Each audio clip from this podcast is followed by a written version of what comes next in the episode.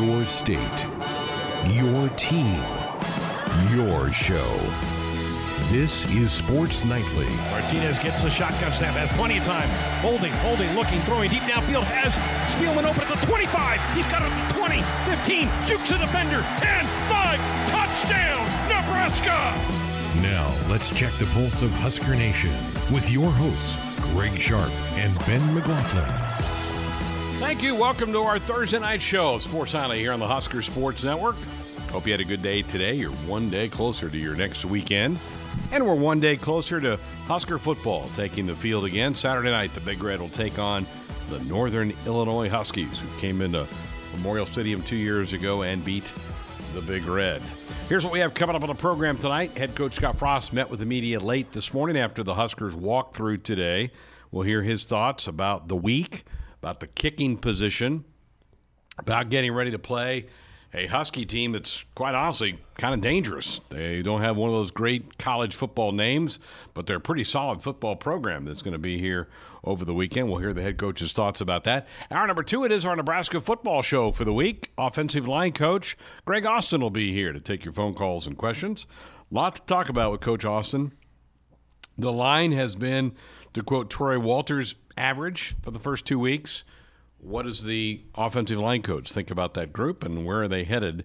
We'll get into all that coming up in hour number two. Third hour of the show, chance to sit down with Teddy Greenstein of the Chicago Tribune. We do that each and every Thursday night. And we're going to hear from the head baseball coach of the Cornhuskers, Will Bolt. Fall ball began today for the Big Red. The new Husker head coach had them out there at Haymarket Park today. Ben was over there, had a chance to talk to Will. We'll uh, hear what his thoughts about this upcoming season are coming up in hour number three. And as always, phone lines are open and available to you at 866 Husker 1 866 487 5371. Well, 48 hours or 49, just inside of 49 hours from kickoff for this Husker football team to get back out there. By all accounts from the head coach today, been a pretty good week. Guys have responded pretty well from the loss. I hope that's the case. This team's going to need to be ready to play, aren't they, on Saturday?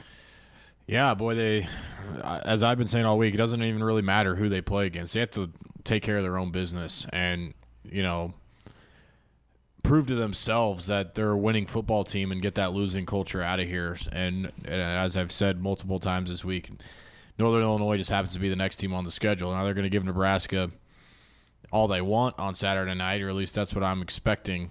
Um, you know, they got to come through and, and play well, execute, and, you know, play four good quarters of football. That's one thing that we didn't see against Colorado. We get, got 75% the way there, need to go the whole way this time. I think this team has potential to be better than what we've seen the first two weeks. I think the head coaches agree with that. I think they they realize that offensively they have been um, okay at times. And uh, maybe I keep using the word uneven, Ben, but that's how I kind of view their performance. There have been really good drives, really good mix. Uh, those opening drives of both the South Alabama game and the Colorado game were really fun to watch, but then the next couple weren't so good. So it's just been, you know, it's there because you've seen it happen, but it just has not been consistent week in and week out.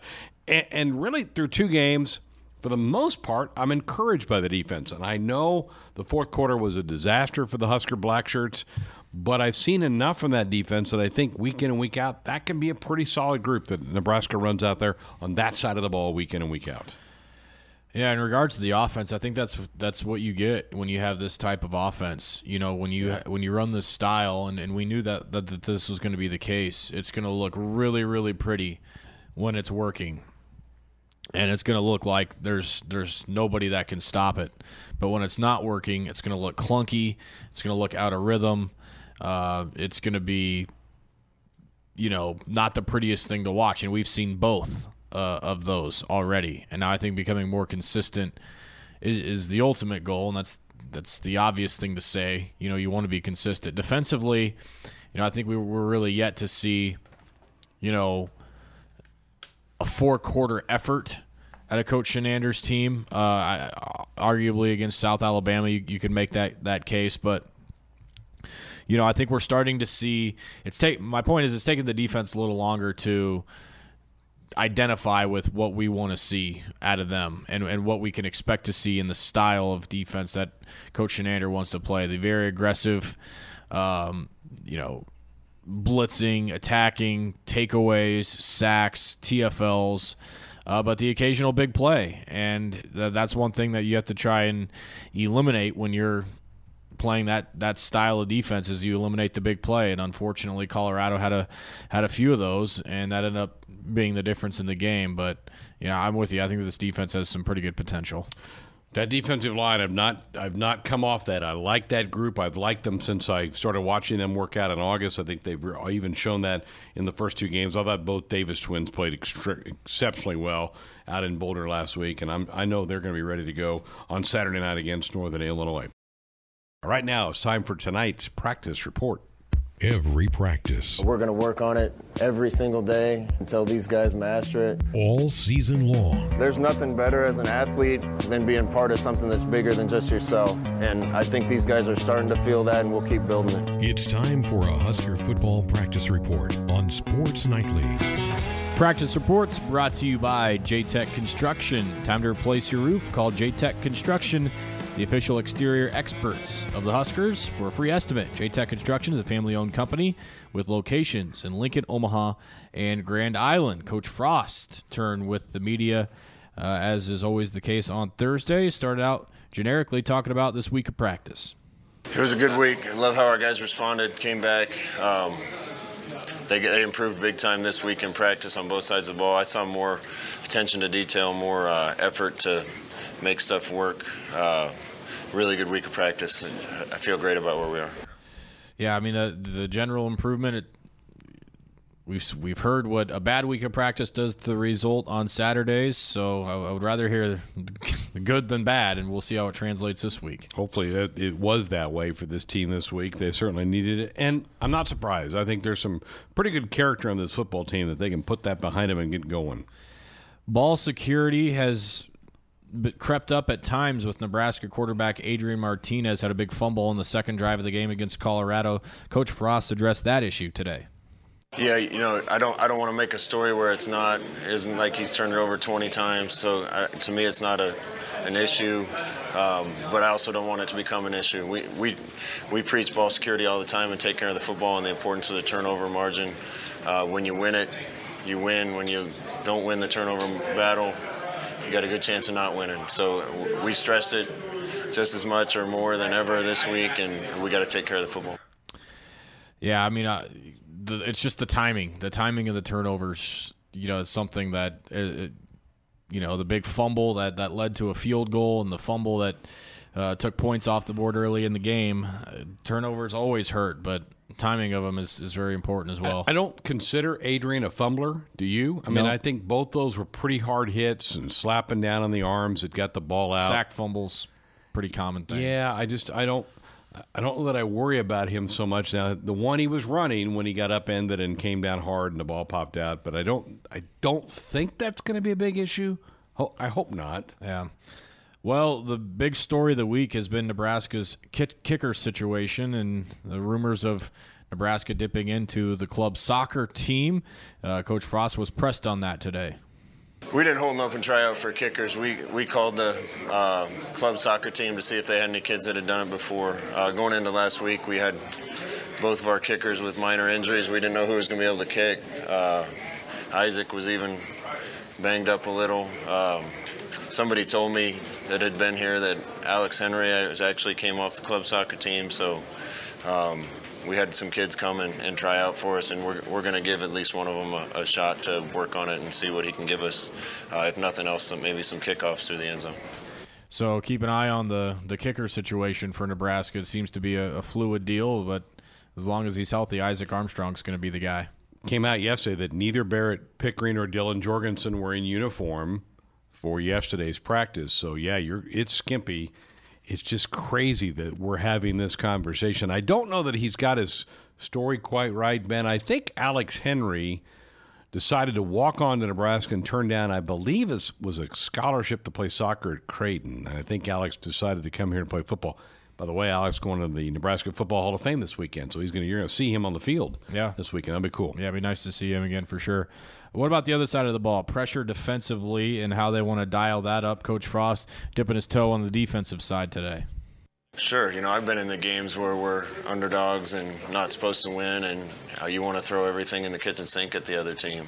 So our defense needs to be ready for that. Obviously, we didn't play uh, a couple trick from gadget plays very well last week, so we got to be situationally aware and, and ready for anything they throw at us. One of the other big stories offensively has been getting more receivers involved and getting the ball in some other guys' hands. And uh, Coach Walters was asked about that, and now Coach Frost was asked about that. I think we need to play more guys early on to make sure the guys are fresh at the end of the game, and, and we've talked about that. Uh, we got some guys that are, are, close to being ready. We just got to let them get out there and um, learn on the fly. Um, otherwise, we just we just got to get open and, and, make sure the ball finds us. And I, you know, it's an anomaly to me that a couple of those guys haven't had seen a ball yet, but um, that can't keep up. Um, it's inevitable that the ball is going to get to them, and they need to make plays when it happens based on what I know about Coach Frost's offense, I would agree completely that it's kind of an anomaly that the ball hasn't found more guys' hands, specifically Kanawai Noa and Mike Williams. Those guys have been on the field a lot, and yeah, I mean it's it's it's just irony, I think, at this point. Well, you know, we talked about this last night on the show that you go back to week one. South Alabama, second half, only 17 snaps for the entire offense for the entire half. And then in the third quarter against Colorado, only one first down. So there were very few snaps in the third quarter last week as well.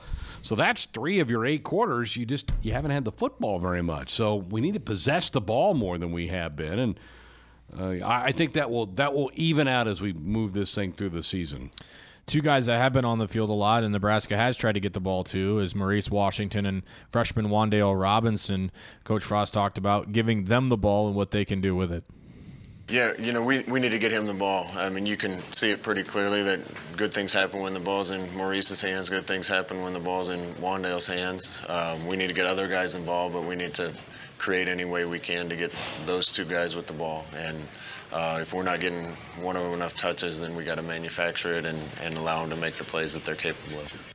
We've seen what both of them can do with the ball in their hands. I I thought Wan'Dale was going to pop the one for for a touchdown where he juked a guy out of his shorts and ended up getting caught from behind. But he's, I mean, he is a dynamic playmaker. And the drop, yeah, I don't know if he scores. Yeah, probably not, but that could have been a big play too. Heard footsteps, saw the safety coming, and right. and just lost his concentration. But he has been very versatile this year, lining up in the backfield in the slot. Coach Frost talked about how they can use him. Down the road, I think you're just going to be able to put him in wherever you want to and let him run the offense. Um, his first year, you know, he, he's doing really well, but it's hard to just move him and mix him and match him. Um, so, so we got to be smart with how we use him. Um, but he's capable of, of doing both. Uh, it's it's just hard to overload him with three different positions right now. And the more time goes by, I think the more we're going to be able to utilize him because of his familiarity with what we're doing can be easy to just say that, you know, put him here, here, here, here, here, here, here, and right. give him the ball. And I mean, he was just he just played his first college road game on Saturday. So yes, he's a he's a spark plug. He's electrifying, but let's let him get his feet wet before. You know, we we ask him to, to do anything and everything. You've talked to him a couple different times now, interviews after some games and pregame interviews fairly mature kid, isn't he, for just being a freshman? Doesn't seem like much fazes him, right? You know, and you know he he's very confident in his abilities, and that was a big reason why he wanted to come here was to to take part in this style of offense, play for Coach Frost, play with Adrian Martinez, and you know his his family's supporting the heck out of him, and I think Husker fans have been loving him up pretty good. So he's in a good situation, and he's not scared. He doesn't really back down, and and and from what I can gather from talking with him, he's a dude that just loves to play football, and and that was something that we knew the coaches were looking for when they were recruiting. Uh, one other part to this, freshman part to this offense has been the center and and Cam Jurgens, who had a much better day snapping the football, and, and I think just overall a better game against Colorado. Coach Frost once again talked about his center. Yeah, Cam's a stud. Uh, you know, he's getting closer to 100% healthy. I don't think he's been 100% yet, but every week that goes by, he feels better. Um, you got to remember, too, he's playing his his third football game at Nebraska and didn't play a lot late in his career in high school. So um, I love where he's headed. Uh, there's just a learning curve with him and a lot of other of our young guys.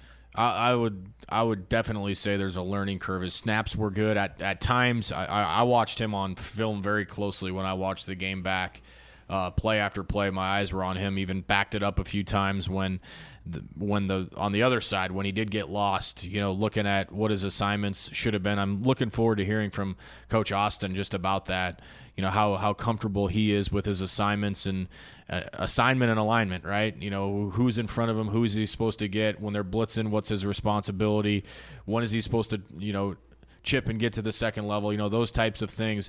That's going to come more and more the more reps that he gets, but.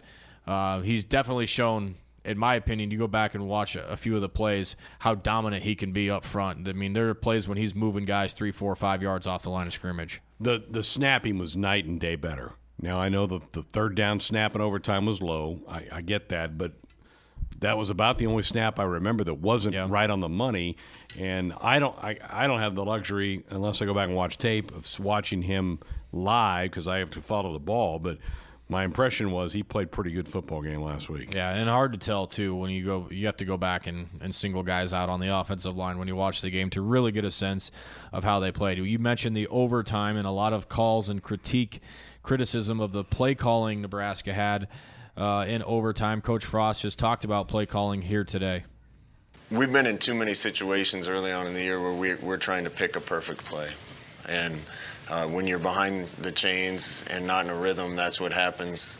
Um, and that's not really who we are. So we got to be better on first down, um, and we got to got to stick to what we know and what, what we can do well, and what the guys know and can do well. And uh, the key to that is having good first downs, having good second downs, uh, so we're not in situations where we're, you know, these guys Saturday are going to stand six or seven guys up in the line of scrimmage and be coming from every direction on third and long. So as many third and longs as we can stay out of, the better off we are. Uh, when he said this this morning, there was a, a fair amount of comments coming from this, and you know, to me, I interpret it as, you know, why wouldn't you, if you're a coach, try and pick the perfect play? You know, uh, offensively, particularly offensively. So for people that are, you know, criticizing him for that and saying it's coach speak, put yourself in his shoes. You know, when it's second and 14, you're not just going, oh, okay, this play, second and long, we're going to roll with that. You know, if I if I'm not, but if I was a coach, I would be working through so many scenarios in my head and and so many tendencies in my head. I would be doing the same thing, trying to find the perfect play. You only get, I mean, especially getting 17 snaps to, on offense last week or the week before. I'm making dang sure the 17 plays that I call are, are good ones. Right. So I don't blame him at all for that answer. No, and and that's. I mean, I think I think what he's also trying to say is that maybe there were other times he, he may be thinking much we may all think zero in and say he's talking about the overtime play calling out there, and I don't know that he really was necessarily. I think he's talking about maybe his entire second half play calls, what he was trying to get done there a little bit. So play call it every play caller has ever had it has been criticized. Tom Osborne was heavily criticized when he was the play caller for Husker football. It just comes with the territory. Yeah, absolutely. Well, one more part uh, we should address today at practice was Nebraska running back Dedrick Mills. Coach Frost talked about his uh, transfer tailback. Dedrick's gotten some chances. I, I, think, you know, game one, I don't think there was a lot for him to work with. A uh, couple little detail things where he's missed a couple cuts that he won't miss once he gets more familiar. Um, I, I, still expect great things out of him this year. He's going to be a big part of what we're doing uh, tomorrow and beyond, or Saturday and beyond. Sure hope so. Hope he finds his ground a little bit, pops a couple big ones, and crack the century mark. I mean, something to, to prove that you know this is his spot and, and you know he belongs getting the carries. I've done a couple of, as have you, radio shows on affiliates and throughout the state the last couple of days, and the one question I keep getting is, well, what what can happen for this offense?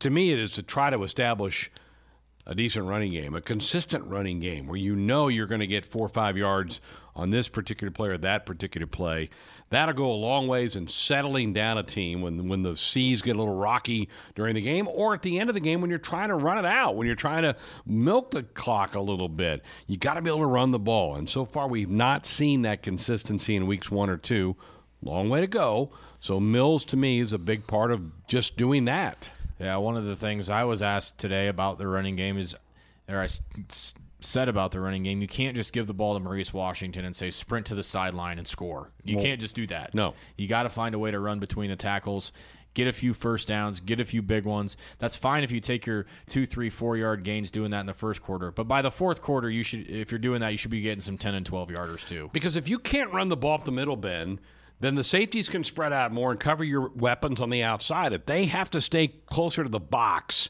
and defend the, the interior running game, that gives Wan'Dale and JD and Kanawai Noa and more room to operate out there if they're not having a second defender leak over and cover them. Yeah, I mean it it it, keep, it keeps them in the middle of the field to a certain extent, and you know the nickelback for Colorado played a hell of a football he game. Did. That Taylor Saturday. kid, yeah, he was good. unbelievable. He was everywhere. He was blowing up plays on the edge. He was shedding blocks. He was tackling guys for loss. He was setting the edge. I mean, that was the same kid that was running his mouth about Adrian Martinez. Well, he backed it up on Saturday. Yeah. He played an unbelievable football game. In my opinion, was the MVP for Colorado defensively last Saturday, and he could play like that because the lack of success Nebraska had running between the tackles. Right. Tonight, it's the Nebraska Football Show, right here on the Husker Sports Network. Martinez gets the shotgun snap, has plenty of time. Holding, holding, looking, throwing deep downfield, has Spielman open at the 25. He's got it at the 20, 15, jukes the defender, 10, 5, touchdown, Nebraska! A weekly look inside the Cornhusker football program. Two tight ends and a wide receiver to the near side. Throw it out in the flat to Maurice Washington. Blockers out in front. He gets to the 30, 35, 40. He's got a seam. 50, 40, 35, 30, 20, 15, 10, 5. Touchdown, Nebraska. That's a way to answer that Colorado play right there. Tonight, offensive line coach Greg Austin. Fourth and a half yard at the six of Colorado. Now it's going to be an empty set. Snap back. Adrian's going to run off the right side. He's in there for a first down. He's in there for a touchdown. Nebraska takes the lead back here at Folsom Field. Brought to you by Channel Seeds. Find your Channel Seedsman at channel.com. Sponsored in part by your Midwest Ford dealers. Visit online at buyfordnow.com. Now, here's the host of the Nebraska Football Show, the voice of the Huskers, Greg Sharp. Thank you. Welcome, Mary to the Nebraska Football Show for the week. Offensive line coach Greg Austin with us for the next hour. Here are the numbers. You want to be a part of the program 866 Husker 1 866 487 5371. We were talking before we started the show. Tough one Saturday in Boulder. Uh, how have the guys handled that? How have they responded to get ready for the next week? Handled it well. Um, I think they knew they they needed to flush that. Uh, we got a 24-hour rule you know, regardless of win or lose, um, we have 24 hours to sulk, right, in a loss, and then, um, you know, ride the high wave in a, a win. And um, the guys did a really good job of moving on and um, attacking practice for the week. We had a really good week of practice in preparation for Northern Illinois.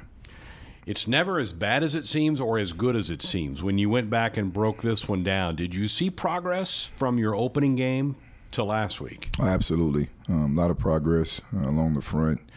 Um, each player, um, a couple players, um, you know, really got better, um, and I think we improved on uh, Cam with his snaps. Um, and the other left guard, Trent, uh, did a really good job of uh, making the jump from game one to game two. Uh, we were a more cohesive unit, and you know, sometimes it's, it's, not always reflected in the score, uh, but certainly when you look at the film and you and, and, you break it down play by play, you look at the guys and their you know uh, their attention to detail, you know their assignments, um, how they're finishing blocks, et cetera, et cetera. You know you're you're excited about the progress, um, but certainly not excited about uh, the way that the game ended in the result.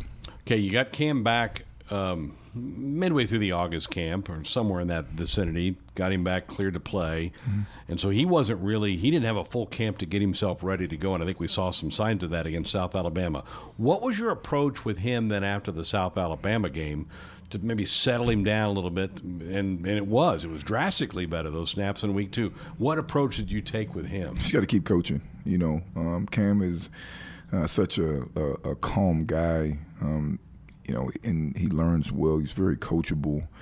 Uh, he doesn't make the same mistakes continually. Um, he's been a joy to coach and, and certainly a, a, a, tough kid. Um, so it just goes back to the fundamentals and, you know, really making him understand, all right, hey, first things first, get the ball back to the quarterback. You know, ball security starts with us as the centers. Um, we start the play with, with the ball, right? So uh, going back to that fundamental, Cam's been snapping for now going on a year and a half um, since we really started him. Uh, well, actually, it's more a year since we started him about this time last year, uh, getting the plan in place for him to tra- make transition to center. Um, so he knows how to snap. Um, when you have that first game, you got the jitters and you got, uh, and they were a pretty good front. South Alabama was uh, with that nose guard. Um, you know, there was a lot of things that he had to deal with in addition to being the commander uh, of the offensive line. Uh, a lot of, you know, uh, responsibility to put on a freshman, a redshirt freshman at that.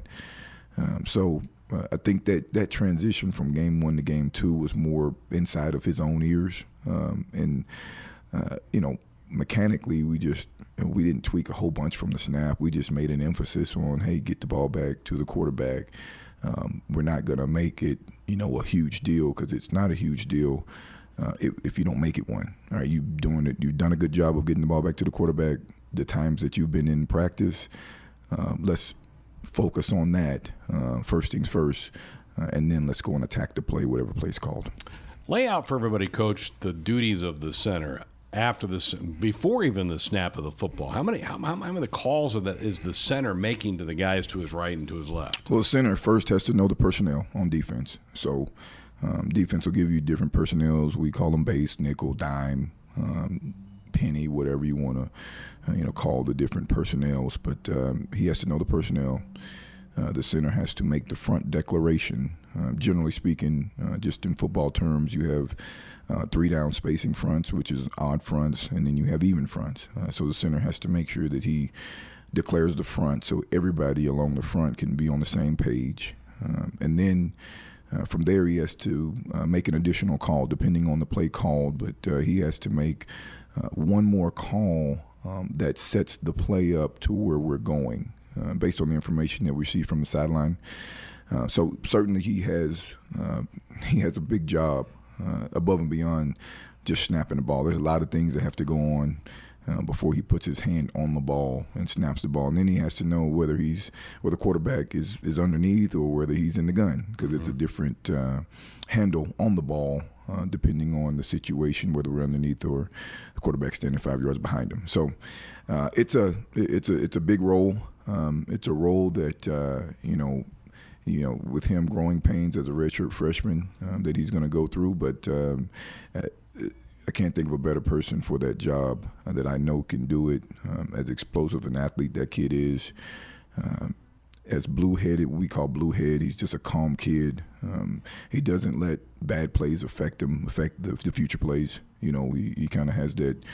Um, that reset button, you know, where he knows that he's going to do better the next play. So, uh, really excited about uh, him and, and uh, his growth. And I'm really excited to see how much he grows throughout this season. Just got to keep him healthy. Is his weight where you want it? What, what would be the ideal weight for Cam? You know, I don't know. Uh, with Cam, uh, you know, especially with the, the things that he has had to deal with from a health standpoint, um, you know, Cam is about 280, 285 right now. Um, certainly, uh, you know, if we can get him up towards the 300 mark, be great. But uh, we don't want uh, to affect. We don't want his weight to affect his uh, his explosiveness, his explosive power, his uh, quickness off the ball. Uh, and then above and beyond all of those things, his his overall health. We want to make sure that he's healthy at the weight that he's carrying. And right now he carries at 280, 285 pretty dang on well. He's very explosive with it. So, um, you know, right now he's at the marker we want him at. We don't we don't see his weight being a hindrance. Certainly, it's always good as a beefy guy to have more weight on you uh, if you can, if your frame can hold it, and his frame can hold it. It can hold it, but incrementally, a year ago, you know, Cam was 250 pounds. Right. You know, so he's make it made a commitment to get bigger. You know, uh, in a you know year's time. Uh, and his frame, you know, he's a 280 pound, pound kid, and he looks about 260 pounds. Right. You know, yeah. so he's a lean kid by nature, uh, holds it really well. we just don't want to push the envelope too much uh, and put them in health risks. Greg Austin is with us, Husker offensive line coach. Phone lines are open for you at 866 Husker 1 866 487 5371. You mentioned Trent Hixson. Walk on, put on scholarship by Coach Frost about a month ago and says he'll be on scholarship the rest of the time he's here in Lincoln. When did he get on your radar screen? How, how soon did you notice Trent and going, that's a guy that may be able to help us a lot? Yeah, when we arrived here, Trent was a tackle. They played him at tackle. We knew he was a walk on uh, from Omaha Skutt uh, there, in uh, obviously in Omaha. But uh, you know, we, we saw some flashes, you know, from him when we when we just arrived here in spring ball, and, and Coach Frost kept on mentioning his name. Like, man, who is that kid? Who is this seventy five kid? Who is this kid? Who is this kid? And and, and sure enough, you know, he uh, he just kept on flashing, and um, you know, certainly we had some seniors in front of him last year, and and he was a you know a backup last year, but um, all throughout last year just kept on getting better. Uh, we moved him from tackle to guard because athletically that's where um, his best fit is um, as a guard inside. So you know, throughout spring ball, we were really we really wanted to find the answer to the left guard position. You know, because that was a position that was um, uh, open uh, with departure of Gerald Foster and uh, and and you know, so we, we tried Trent at that position. We actually tried Boe to see if Boe could, you know, make the transition from right guard to left guard and, you know, tried to see what he could do over there. Just trying to get all the, you know, the mixtures of uh, the multiplicities of things, you know, that could, uh, that from our lineup that we wanted. Uh, and Trent emerged as the, the best guy for that position. Um, game one was a, an eye-opening game for him. Um, it was his first start, his first real playing time, and you know it looked as that on the film. And uh, you know you can tell things settled down game two for him, and I thought he did a good job making that jump um, from South Alabama to Colorado. Really looking forward to his progress and seeing uh, how he progresses throughout this year as well. Work ethic good for Trent? Oh yeah, yeah. He's he's going to be a hard worker. I mean Trent.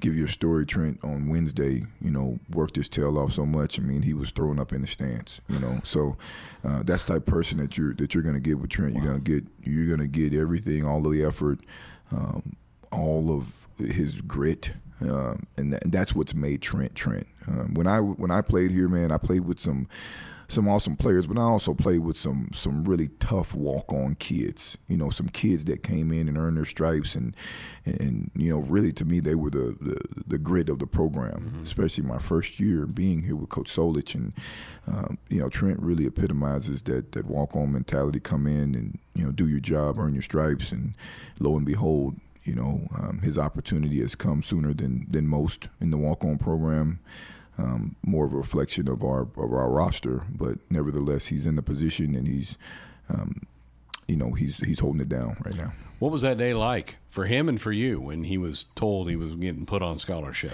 You know, I kind of cried a little bit. You know, I kind of teared up a little bit. Um, I always enjoy seeing guys come someplace, come somewhere, or really come from somewhere get an opportunity like he has maximize the opportunity, do well in school, be a good teammate, do everything that the coaches are asking you to do, be an awesome coachable kid, be um, a great man of Nebraska football, um, and, and, you know to see the fruits of his labor rewarded in a scholarship, man, that was you know that's what this deal's about, you know, and that's what you know, generally speaking, that's what life's about. You know, going in and, mm-hmm. and, and, and, working your tail off and, and, and earning your keep.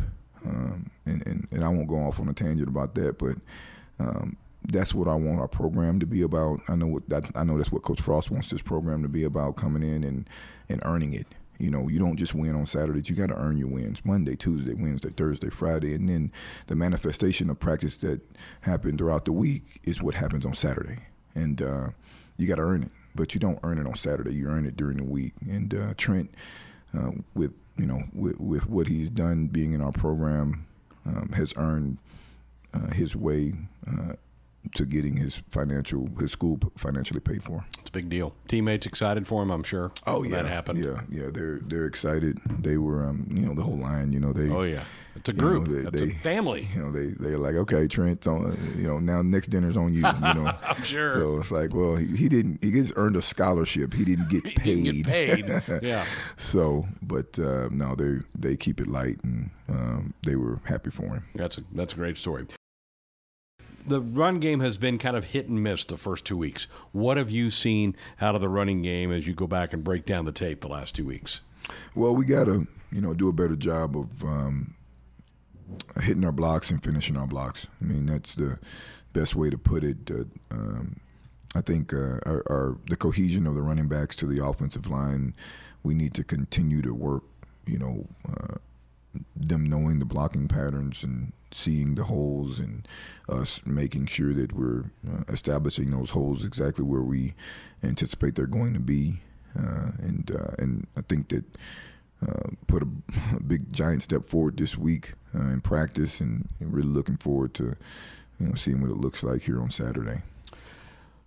Sacks sometimes can be an indication of an offensive line. Sometimes they're not. What did you see? I think caught around that ended up with six for the game. Yeah, I recorded. That? I ended up recording three of them. Two of them were. Uh, issues where we just didn't get off the ball, and uh, and we addressed those. Um, one time we weren't we, were, we weren't ready, uh, and and you know the guy got we got edged um, outside, uh, and the other one was, was, just urgency out of our stance, and you know. Um, you know, a couple plays they ran the same exact stunt. We got out of our stance and we were you know, great with it. But uh, it's it's just you know guys understanding um, the urgency of the game and uh, and, and moving. You know, uh, we were on a different count, different snap count, uh, but crowd noise and all that stuff does not affect how we get off. We got to get off and, and, and, get moving and and uh, cover up these guys in, in, in protection. Um, we got overall better in protection. Um, and, and, just from fall camp all the way leading up to game one and game two. But um, I think Adrian uh, needs to be more comfortable back there uh, in that pocket. So certainly the first first drive of the game, um, guys gave him ample time, and he delivered the ball, uh, a deep ball to JD.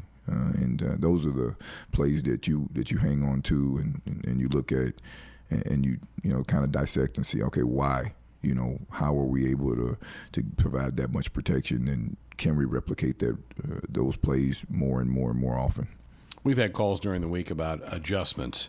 People are like, well, it sure looked like Colorado adjusted a lot more than the Huskers did in that second half. Did they do much different in the second half? You know, honestly, it was about production, it was about efficiency. And uh, we just, you know, honestly, we had the same plays, we had the same exact plays.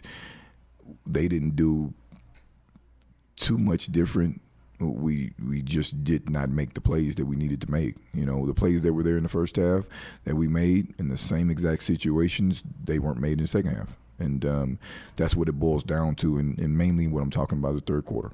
Um, in the third quarter, we weren't making the plays that uh, we had made in the first half, in the first half, and that's the whole offense, uh, the, the, offense as a whole. So uh, we own it, and um, like I said, we moved on and uh, certainly practice was an indicator of that throughout the week.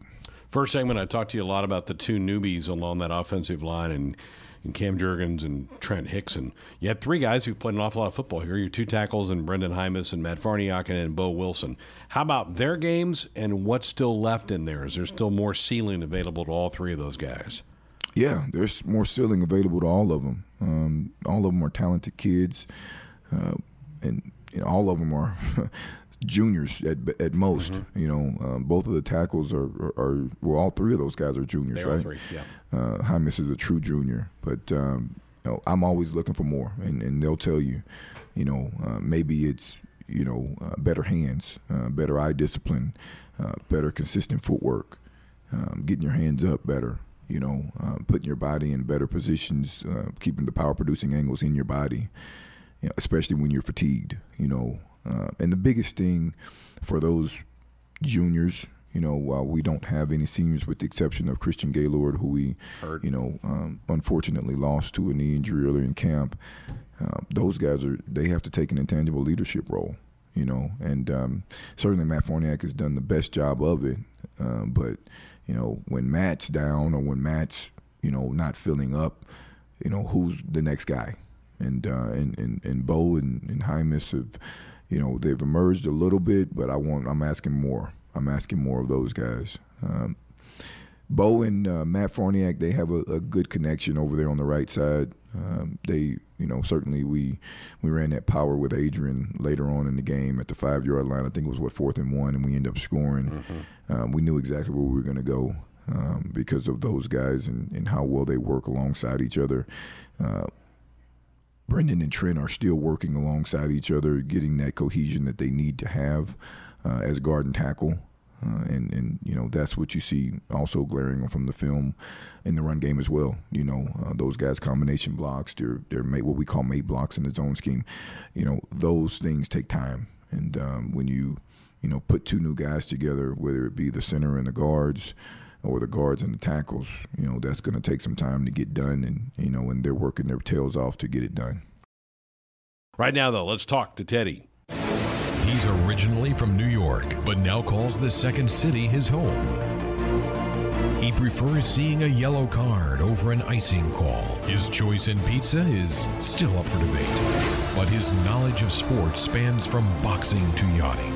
Here's the worldly Teddy Greenstein of the Chicago Tribune. Thursday nights, we get a chance to, to head Chicago and talk with Teddy Greenstein, who, if I remember right, you uh, you home based it last week. You didn't venture out and go see a game. You just plopped in front of the TV all day, correct?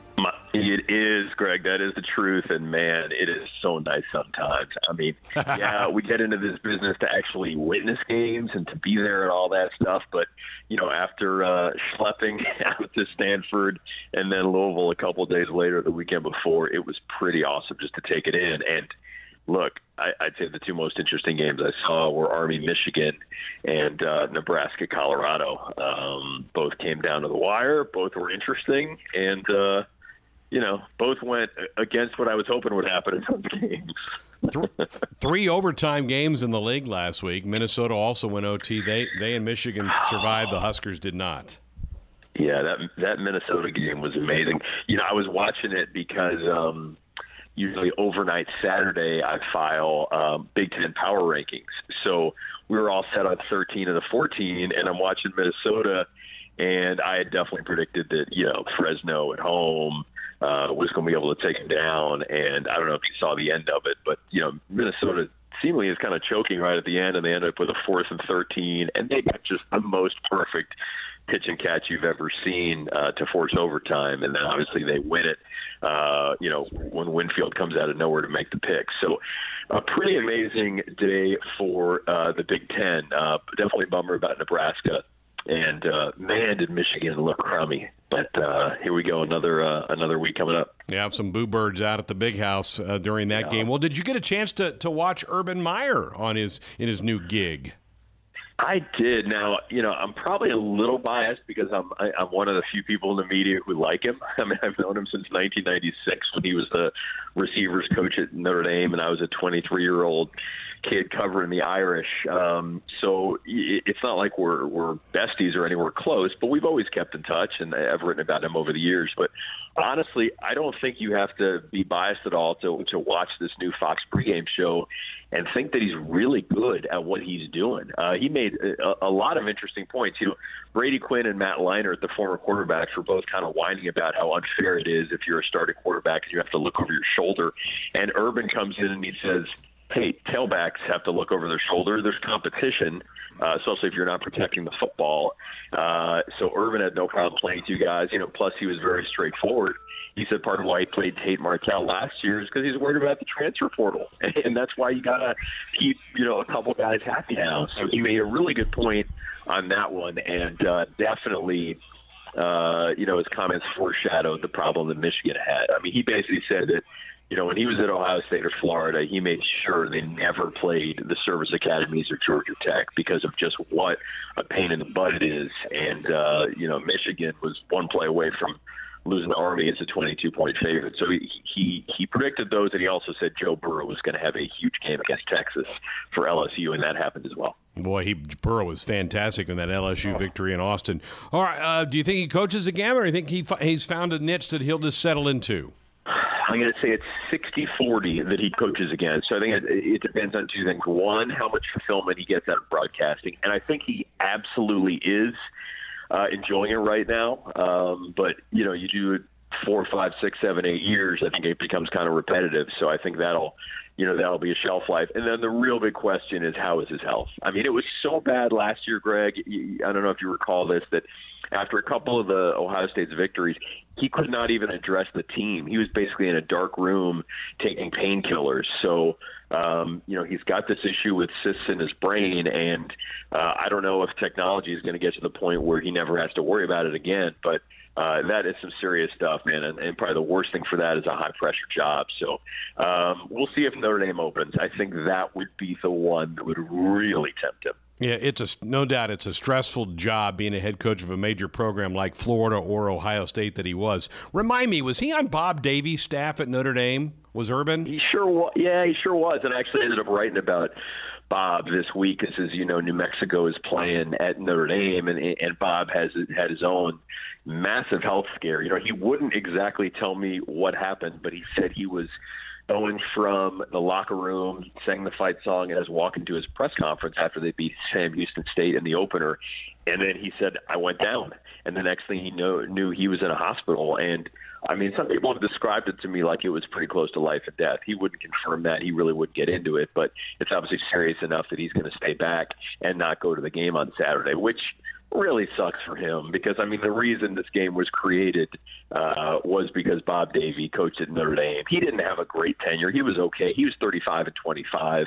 Uh, he was put in a tricky spot trying to succeed Lou Holtz.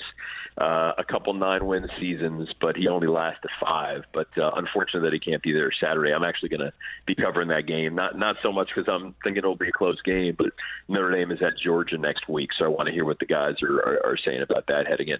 Yeah, well, Teddy Greenstein with us from the Chicago Tribune. We talk to him each and every Thursday night. Well, the Huskers this week play a team from your neck of the woods, Northern Illinois. And uh, if, if Twitter is correct, you did something on, on NIU this week. Twitter would never lie, right? I mean, that, that's that's legit. So you know, I, I was looking at what I wanted to write this week, and obviously Northwestern hasn't played since uh, the Stanford game. Not much going on there. Uh, Notre Dame hasn't played since the Louisville game, and I wrote about Bob Davies. So I'm thinking, what else can I do? So I contacted Northern Illinois, and I said, hey, can you give me kind of like a behind-the-scenes, all-access kind of look as you prep for Nebraska? And they said yes, and, and that's really cool because the old coach there was a guy named Rod Carey, who was pretty closed off and then um, the new guy is a guy named Thomas Hammock, who was a running back there, uh, just 38 years old. Yeah, the last five years he's been coaching for John Harbaugh with the Ravens, um, but an NIU alum who made it clear all through his coaching career that that is his dream job. So he was really open to me, man. So I got out there about eight in the morning at the Cow, which is almost two hours away, and um, let me in the meetings, let me. Uh, I mean, I'm in there on these offensive meetings when they're discussing all the short yardage play calls they're going to have Saturday. So those guys had a lot of trust in me, man. So uh, I definitely won't burn them. But it's a it's a program that thrives on you know, having a chip on its shoulder. And their their program motto is the hard way. So they feel like even though they've been to ten bowl games in the last eleven years and they're four and two in their last six games against the Big Ten, you know, it's Northern Illinois. There's not a lot of respect there. They're probably only fifteen or twenty thousand people when they go to the game. So they have to perform well at places like Nebraska to get any kind of national respect. Well, they certainly have. They've gotten a bunch of Big Ten scalps in the last few years. How you doing in your picks this year? Did you did you have a good week? What was your week like? Last week was was a problem. Four nine and one. Just that's just unacceptable. I mean, I got to uh, I got to make myself run laps to do push-ups or something like that. You know, this week it, it's strange. You know, last week I went for like almost all underdogs. Thought, oh, this is how the pros do it. You know, they go for the underdogs, whereas just uh, Jim Oaks take all the favorites, but it turns out most of the favorites were good last week, like Wisconsin and Indiana and Ohio State, you know, those kind of teams that I got burned on. So I do my picks this week, and somehow I'm still picking almost all of the all the underdogs. I guess I have a soft spot for the little guys. So I do like Ohio State to cover that 17 against Indiana. But then I like Pitt plus the points. Uh, I'll take Eastern Michigan plus seven and a half over Illinois. Uh, definitely UNLV plus 18 and a half against Northwestern because we know Northwestern cannot play home games in September against non Big Ten teams. They're just the worst. And um, you know, what else am I looking at? Certainly going to take NIU plus 14 at Nebraska. Although obviously I don't have to tell you, Nebraska plays better under the lights um, in Lincoln. So we'll see how that one pans out. How how you how you picking the Iowa Iowa State matchup? That one's got my interest. My man, I am. That is a total coin flip Woo. for me. I know. I, you know, I was reading. I've been reading about some trends, and Matt Campbell has done you know really well in revenge games and is better at home, and they've obviously got game day. That's one of those deals where I would not put one dollar. I ended up picking the Cyclones, um, you know, being home, and it's probably a case where I was not quite as good as it looked, but. uh I don't know what your take on that game is, man. I, it could go either way. I that's a stay away game. That's what that is. right? I mean, you don't don't, don't touch that thing. It'll probably come down to the final play, and the people who, you know, win, won money will be bragging, but it'll be one of those where it's just one final play determines it, and uh, that's how that's how it seems like half these games are. I mean, I look at last week; it's like you want to say, you know, people who took Fresno made a bad pick. I mean, they probably should have won that one. There were a bunch of uh, a bunch of close ones like that. I'm sure Iowa Iowa State's going to be the same thing. Yeah, good stuff. All right, well, enjoy the week. We'll talk again next Thursday. Thanks so much, Greg. Be well. Kind of a fresh feel out there with a new head coach, Will Bolt. Yeah, sure is. He's uh, obviously started the the fall campaign today with the fall practices and had a chance to sit down with him earlier before practice got started and a lot that he's been through in the last few months. I asked him how good it felt to just put the coach hat on for a while and, and do what he was brought here to do. Yeah, it feels good to be thinking about baseball. Um, just a lot of stuff with um, juggling the recruiting and getting to know our players this summer and the guys that are on campus, the incoming freshmen, and buying and selling houses and getting families moved. So um, be able to kind of be out in our sanctuary, which is the baseball field, uh, feels feels great. How has it been being a, a, head coach the last few months? I mean, you've been an assistant for so for so long, and I know you know going back to your Texarkana days, but you know at this level, all the other stuff that comes with being a coach, how, how have you kind of embraced that part? Yeah, there's you know you you start to wear a few more hats, but you also kind of get even more of an appreciation for all the support that we do have in terms of people that are readily available to help with from Renee to Curtis Ledbetter to Tanner Lubach to you know all the support staff, Katie Jewell, the people across the street, um, just kind of making sure that things kind of help run smoothly. It's a lot different than the last time I was a head coach at Texarkana Junior College, where I had to wear all the hats and do everything. So that kind of gives you even more of an appreciation for all the support that we have. There's a lot I want to get to asking you, but let's just start with your staff and how you guys have meshed. You brought in, you brought Jeff back, you brought Lance and, and Danny, um, you know, back as well. You got some Nebraska guys mixed in. How have how have they kind of, you know, embraced this Nebraska thing and, and gotten used to, you know, what it's going to be like here? Yeah, it's been it's been great. Uh, the best way I would describe our staff is we're like family. We've um, I coached both Jeff and Lance um, a long time ago when they were playing, and um, we've coached together at different stops in the past, and um, our families know each other really well. And then uh, Danny Marcuzzo, he he crossed paths with Jeff uh, down at Central Oklahoma. Uh, and he came highly recommended to me from a lot of people that I really trust, including Jeff, of course. And it's a bonus that he's from Omaha, um, grew up in the state. He's got strong ties to the Jayhawk League in, in the Midwest. And so, um, you know, as far as the staff, you know, meshing, um, it's been it's been great. The other part to this, and it's a pretty dang big part, is getting to know your players. And and uh, you know, I know they were all playing summer ball, and some of them were getting getting healthy, and you know, you had to start establishing that relationship with your players and your assistants as well. How has that part gone of just you know being real and being yourself, and, and teaching them you know what what new Husker baseball is going to be about? Yeah, it's been it's been fun. Uh, like I said, we had a few guys that were here unfortunately in the summer, either rehabbing injury. Um, some guys that were playing summer ball close by that I got to meet. There are probably about 10 or 12 that I got to meet right away that were here in the area. And then about a month later, we had the 11 newcomers, the freshmen coming in uh, for summer summer school. Uh, really kind of neat to see them over the course of six weeks. Um, kind of come out of their shell a little bit and be a little bit more comfortable. And and then having a lot of the guys come back after summer ball is just kind of meeting three different waves of of players. And um, they've been great as far as um, kind of just diving headfirst with everything we've asked them to do. And um, You know, it's just been, you know, there's probably a little more familiarity with them than than maybe they even know because we follow the program, you know, from afar as well. So um, it's been it's been a really fun process getting to know these kids they have a lot to learn from you, but you have a lot to learn from them as well of, of what they can do and what the, the attitude of this team's going to be. They haven't even had their first practice yet, but what have you made of, of what this team's kind of characteristics are? And I, I suppose leadership, you're not going to know that until later on, but just, you know, their makeup. Yeah, the makeup is it seems like the guys at the top of our roster have been some of the hardest workers, and that's what you want. That's what you, any great team has that where it feels like the, the best players on your team are some of the hardest workers. And um, I mean, they, like I said, they've done everything we've asked them to do, and then some. Um, they've embraced the things we've asked them to, to do at this point, and and now we get to go do the baseball part and kind of see how some different guys deal with different stress levels and dealing with success, dealing with failure. So um, it'll be a, a fun process. This is a pretty unique situation for you. Usually, when a new coach is brought in, the, the old coach was let go and they want to kind of change the culture.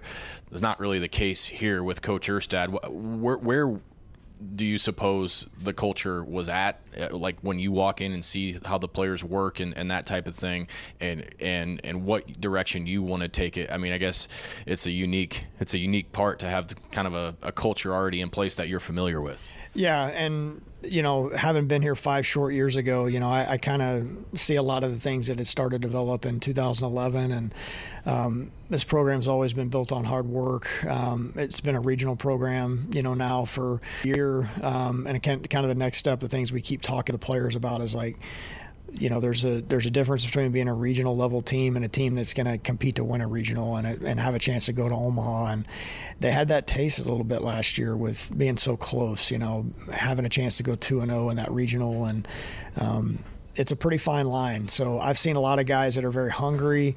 They're humble, hard workers. Um, you know, and a lot of the things that we're asking them to do are things that they've already done in the past you uh, at Texas A&M, you guys had a, a, tough loss just like we did at Nebraska. And uh, by the way, still not over that, that loss with Oklahoma State. How have you seen the players kind of respond from that that you were just talking about about being hungry and, and not being satisfied, but using that just devastating moment to kind of fuel them? Yeah, you just you kind of learn from your past experiences, and I think a lot of the guys that were here, and there's I think there's 25 guys that were on the team last year that are back, and just having been through that, it kind of gives you a little bit more fuel maybe um, in the off season, and um, but again, this is a new year, a new team. Um, regardless of how many guys are back, it's a new team. So um, we're going to start kind of writing the pages of what our you know future is going to be here, and it starts today at practice. Yeah, I was about to say you're laying the blueprint right now. What you want to see in the spring? What uh, what do you want? I mean, out of your first one, you're ever this is new for every single person here. Yeah, from from the standpoint of the fall, we're in evaluation mode as coaches. Um, even though we do have a little bit of a head start, kind of knowing some of these guys, following from afar, and then we've had since August 28th that we've kind of been able to do some baseball stuff. Again, we're talking about game situations, feel guys have on the bases defensively, on the mound, you know, who handles stress, who you know, just from those type of things. So we're really in evaluation mode this fall. May, Maybe a little bit different than in you know the years to come, where we're going to be just doing a lot of evaluating and and those kind of things. So um, it'll be exciting to kind of see what we have at the end of six weeks where are we at health wise? I mean, I don't want you to feel obligated to tell us guys that are on the shelf, but how did we make it out of summer ball? And I know some guys were, were kind of rehabbing when you got here. How do you feel about the health of the team coming into fall? Um, we're a little banged up. We got a couple guys out on the mound. Um, we've got a, a couple infielders that are dinged up a little bit, but um, you know, nothing that we can't get through, get over. Maybe it'll shorten some of the scrimmages early. Um, I think we're probably only going to be able to go two days a week at the at the start of the fall, but then as kind of we get going and guys start to build up, uh, maybe we'll extend the, the scrimmages a little bit. But all in all, um, definitely have a lot of good, healthy players and ready to get going. The freshmen, this is going to be completely new for them. It was always interesting here from Coach Erstad the first few days of practice with these freshmen, you know, trying to go out and be Mike Trout and be the, be all stars. But what are you expecting out of these guys, you know, just to, to get comfortable with their new team, teammates and what college baseball is all about? Yeah, and one of the messages we're going to give to them today is be the best version of yourself. Um, if you can kind of just harness that and like you said, not try to be Superman, not try to be Mike Trout or Barry Bonds or Nolan Ryan or whoever you know, insert name, but just go be the best version of yourself. And if you can kind of show up and do that, know what your role is, know what your strengths are, and do those things every day, you've got a chance to have uh, sustained, consistent success. And so, if we get a bunch of individual players to do that. Um, and just keep punching the clock every day, then you're going to have a chance to have good, uh, consistent team success you're back in the Big Ten now, and you know you've been kind of dabbling in recruiting the last few months. What has it been like compared to maybe what you thought recruiting to this conference compared to where you've been? No, I mean really, it's just a different part of the country, and so we're we've been uh, prioritizing a lot of the in-state kids and the surrounding areas. Um, you know, making some inroads of the junior college coaches and, and those kind of things. So, um, you know, the the blueprints there for kind of the roster makeup with what can be a College World Series type team.